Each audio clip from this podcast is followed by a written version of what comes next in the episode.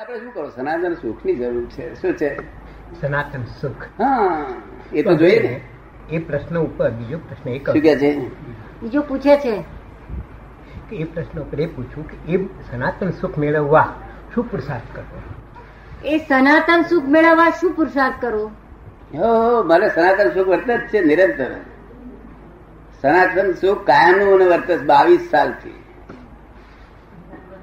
પુરુષાર્થ શું કરો એમ? પુરુષાર્થ પુરુષાર્થ તો સંદાસ શક્તિ ને શું પુરુષાર્થ કરશો?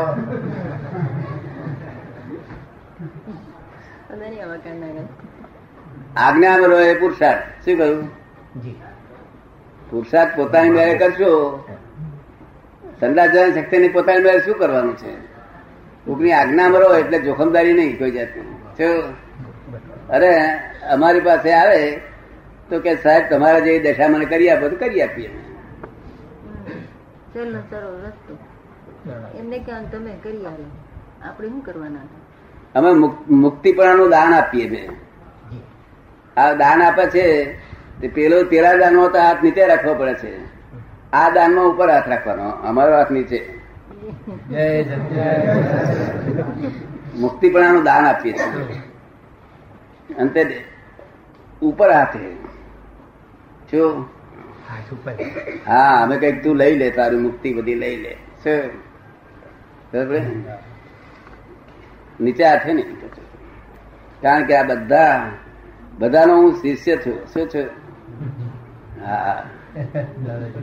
છતાં લઘુત્તમ છું. પાછો મારાથી નાનો જીવ આ વર્લ્ડમાં કોઈ છે નહીં. છતાં લઘુત્તમ છું ગુરુત્તમ છું. પાછો મારાથી કોઈ મોટો નથી. ગમી વાત તમને? હા સનાતન સુખ એ મોક્ષ. મોક્ષ ને આપણે શું કરવો છે? લોક મોક્ષ શબ્દથી કંટાળી ગયા છે. શું? પણ જો એનો સાચી રીત સમજે કે મોક્ષ શું હશે તો સનાતન સુખ તો જોઈએ ને. અને સુખ પછી સનાતન દુઃખ સુખ આવ્યા પછી દુઃખ જાય જ નહીં સુખ. એનું નામ સુખ અને તે તૃપ્તિ આપે નિરંતર. મને આ જગતની કોઈ ચીજ આજનો શું વાર છે તે પણ યાદ ના હોય એટલે બધું શું કરે શાના માટે જરૂર જેને સુખની કમી ના હોય તેને આ બધું યાદ કરવું પડે. શું આ બોધે છે યાદ કરવું એટલે જોખમ બોધે છે. બીજી વાતચીત પૂછો કોઈ પણ બધી વાત પૂછી ખુલાસા થાય. સંતાન પૂછે છે મુક્તિ કેટલા સમયમાં મળે? શું? મુક્તિ કેટલા સમયમાં મળે? ક્યાંની મુક્તિ? આપણે તો સત્સંગમાં. આપે હમણાં હમણાં આપે મોક્ષની વાત કરી ને એ એની વાત. એની તો મુદત જોયા એ તારે તપાસ કરીએ તારે ને. કોઈને પચીસ વર્ષની જેલ હોય છે કોઈને પચાસની. પચાસ વર્ષની જેલ હોય તો પચાસ વર્ષે મુક્તિ મળે. પચાસ વર્ષની જેલ હોય તો પચાસ વર્ષે મુક્તિ મળે. શું જેલ કેટલા વર્ષની છે તપાસ કરીએ તારે ને બેન. જીવ તો પાપ દોષ નો ભરેલો છે? ને જીવ તો પાપ દોષથી ભરેલો છે ને. હે? જીવ તો પાપ ના દોષથી ભરેલો છે ને. એ તો તું જાણું છે એવું. બધા જોડે ને તું એવું જોડ માટે કે બધા એવું જાણતા મુક્તિ તો તારો છે કેટલા કેટલા વર્ષની જેલ છે એવું અમને ખબર પડે તેમાં કેટલા વર્ષ ભોગવ્યા પછી અમે તારે કહ્યા તે કે આટલા બાકી રહ્યો. શું? આ મનુષ્યપણાની જેલ છે. શું છે?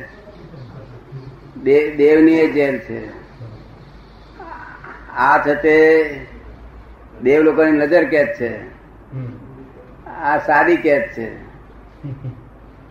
અને જાનવરોની સખત મજૂરીની કેદ છે. અને નર્ક ગતિના લોકોને સખત મજૂરી આ જીવન કેદ. કેવી?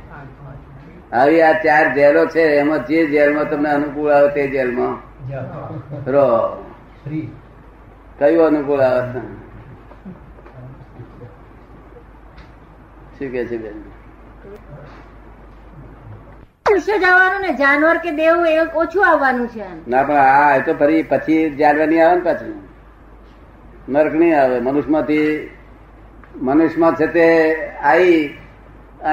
ના ધંધા મળ્યા અણહકનું ખાઈ ગયો અણહકનું અગાડી ગયો, ઊંધા થતા કર્યા, જૂઠા એ બધા કર્યા, માન- માનવતાનો ધર્મ છોડ્યો, એટલે પછી મનુષ્ય પાછળ તમે ગયો. તે બે પગ ને બદલે ચાર પગ થાય પડી તો ના જવાય. અને વધારાનું પૂંછડું એક. પૂંછડું એક્સ્ટ્રા પાછું. હે અહીંથી આ આ ઝાડ પરથી પેલા ઝાડ પર કૂદકો મારે તો મનુષ્ય પણ ના મારી શકે.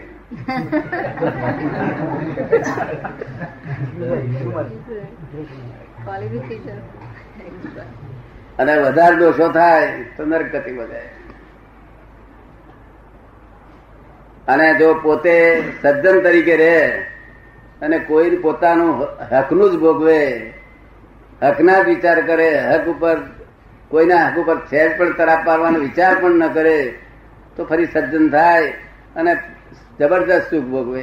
શું અને જો પોતાના હકનું બીજાને આપી દે, તો દેવગતિમાં જાય. એ અમદાવાદમાં બધા ઘણા ખરા આપી દીધા છે ને પોતાના હકનું જ આપી દે છે. એટલે દેવગતિ બધા બહુ જવાના છે ને. પોતાના હકનું બીજાને આપી દે. તમારા કેટલા છે વસોમાં? શું વસોમાં? પોતાના પોતાના હકનું બીજાને આપી દે. એવા કેટલા? વસોનો કઈ ખ્યાલ ના આવે. શું રહેતો નથી ત્યાં. વસોનો કશો ખ્યાલ આવે નહીં ત્યાં રહેતો નથી. પોતાના હકનું ભોગવવો તો ભગવાન જીજો બીજાને કે તું ભોગવ્યા છે?